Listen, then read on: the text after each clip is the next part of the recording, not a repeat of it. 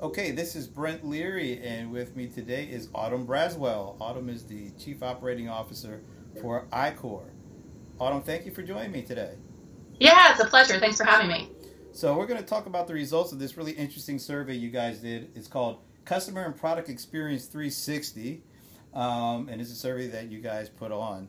And some of the really interesting results that came out of it, particularly when it comes to the whole smart home and the connected devices and kind of the first adopter of these folks and and uh, get into some of the interesting tidbits of it. But before we do that, maybe you can give me a little of your personal background. Sure. So I've been in the services business for 18 years now, um, primarily on the what we call the product support side. So after a product is sold, any of the services that that uh, go along with that. And so started in operations 18 years ago, um, running a, a, line out of our Louisville, Kentucky facility, and then um, moved into strategic management, did uh, a lot of our acquisitions, did a stint on the manufacturing side, and then uh, came back to uh, the services side about three years ago when iQor kind of acquired the Jabil Aftermarket Services and really put together this integrated offering between products and, and customer journey. Yeah. So maybe at a higher level, just tell us a little bit more about iQor. Yeah, iQor is a really interesting company that probably no one has ever heard of. So we're the we're the name behind a lot of brands. So um, in practical terms, what we do is for our clients, uh, and our clients can be original equipment manufacturers carriers, media companies, financial services, and, and what we do for them is every customer touch point. So if they're doing customer acquisition, if they're doing retention and loyalty services, technical support, um, even some back office work.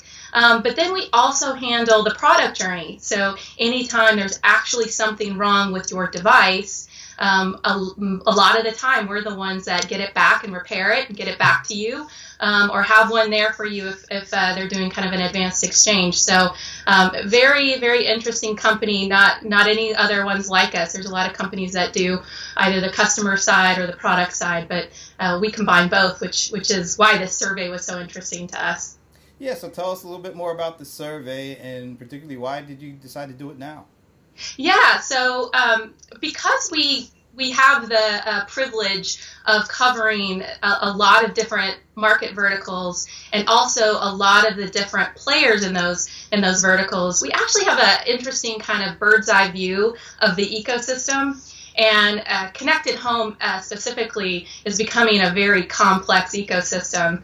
And so we we saw a lot of the inefficiencies and customer frustration in having to deal with multiple companies if something was wrong with a device, and also kind of this lack of data following the customer, so a lot of repeat. And, and then what we also see in our depot, depending on the product, we'll see up to 60% of the devices with actually nothing wrong with them. So they, we knew there was a lot of frustration and leakage in the system, and so we wanted to hear from the consumer's point of view, kind of where did they have frustration, what was their journey, and what was their kind of preferred method of being serviced. So give us some of the key takeaways and maybe even some of the surprising findings that came out of this. Yeah, so um, again, we, we kind of knew that they were having to deal with multiple parties if they had an issue to be resolved, and, and that was kind of validated that they were having to deal um, with two to three different companies over three different sessions and um, three different people they were talking to. So, so we got to validate that point. Um, some interesting things is they typically went through eight different items to, to on that on that uh, service journey. So eight different places, starting with you know kind of self help, um, and then entering the customer service at, at, at a certain point. Um, so that was that was very interesting that they were spending an hour and a half of their own time mm. doing self help, um, and then an additional hour uh, with service and support.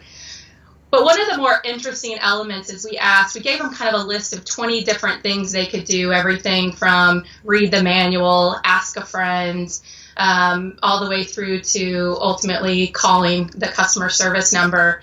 And, and we asked them to rate that on two, from two lenses. One is convenience, and the other being effectiveness. And the top rated uh, way that was most effective and most convenient was YouTube. And, and the fourth most convenient and effective was expert crowd forums. So I, I think you know those two things really speak to um, both the, the digital means in which uh, people like to engage in self help with the video content, but also how we have to start thinking about the crowdsourcing element and, and helping service our, our customers. So, and the folks that participated in this survey, these are folks that are early adopters. Maybe you could just give us a little bit of the profile of what these folks are like. Yeah, and, and that was uh, maybe shouldn't have been so surprising to us. So um, we had over 6,000 folks uh, come into the survey, and, and, in order to participate in the survey, they had to have a uh, mobile phone and, and, not a feature phone like a smartphone. Uh, they had to have a computer or laptop, and then they had to have at least two connected devices in their home, and it could be anything a connected thermostat, uh, connected light bulbs or you know a, a, a, you know a wink system. So they had to have at least two of those, and and and then ultimately we were looking for folks that had had a problem in the last two years, some some support related event, and so when we got through the demographics of those folks. Um, our demographics ended up being about 59% early adopters, uh, where in the normal kind of uh, population curve you'd see about 17%. And so I think thinking about the folks that we were um, actually having do the survey are those that are tech savvy, that are um, interested in technology, that typically don't have a problem. And so to see, you know, um, so many of them have an issue in the last two years and primarily around um, installation and setup um, just really speaks to the fact that if um, the connected home providers want to see this mass adoption that we all want. And to accelerate that, we really have to um, make it a lot easier out of the box. Um, first of all, and second of all, kind of think about the ecosystem these things are living in, and and how do we create um, content in a way that helps um, them kind of get them up and running very quickly. It also seems to me, and I, I guess I consider myself an early adopter, is I've I've got a lot of connected things in my house. Um, one thing that just stood out to me is, and I guess I kind of fall into this too, is I actually did look at the manual um, because I couldn't get it to work out. Just proof. I actually did look at the manual. But how are the expectations and behaviors changing uh, when it comes to using these home technologies, these connected devices? How is that changing the expectations of, of customers? And it, it seems like you guys had a lot of early adopters. Uh, so how is it changing early adopters' expectations for using these kind of devices? Yeah, and I, I can't believe you also read the manual. We were surprised. we were surprised to see that 59% of our respondents that was the first place they went. I didn't even know they existed anymore. but um, the the expectations with consumers is is at an all time high. Um, I mean, there was a, a, a case, of, you know, time even with the initial smartphones, where I think people were a lot more patient in trying to understand what is this going to do for me. Um, but you know, consumers have this expectation that these connected devices are going to work together seamlessly. It's going to create a very personalized experience for them. Uh, so when I talk to my virtual assistant and I tell um, Alexa, I hope I didn't t- turn her on I for turned mine off just. uh, when I tell Alexa to turn on my Hue light bulbs and turn down my thermostat, that all of that works very seamlessly. Um, so the expectations are extremely high, but the ecosystem hasn't caught up with that yet. Um, the companies still are having to work through multiple protocols um, with between the devices, and, and also thinking about this less about the point solution, like connecting my thermostat, and more about how does the thermostat live in the entire home.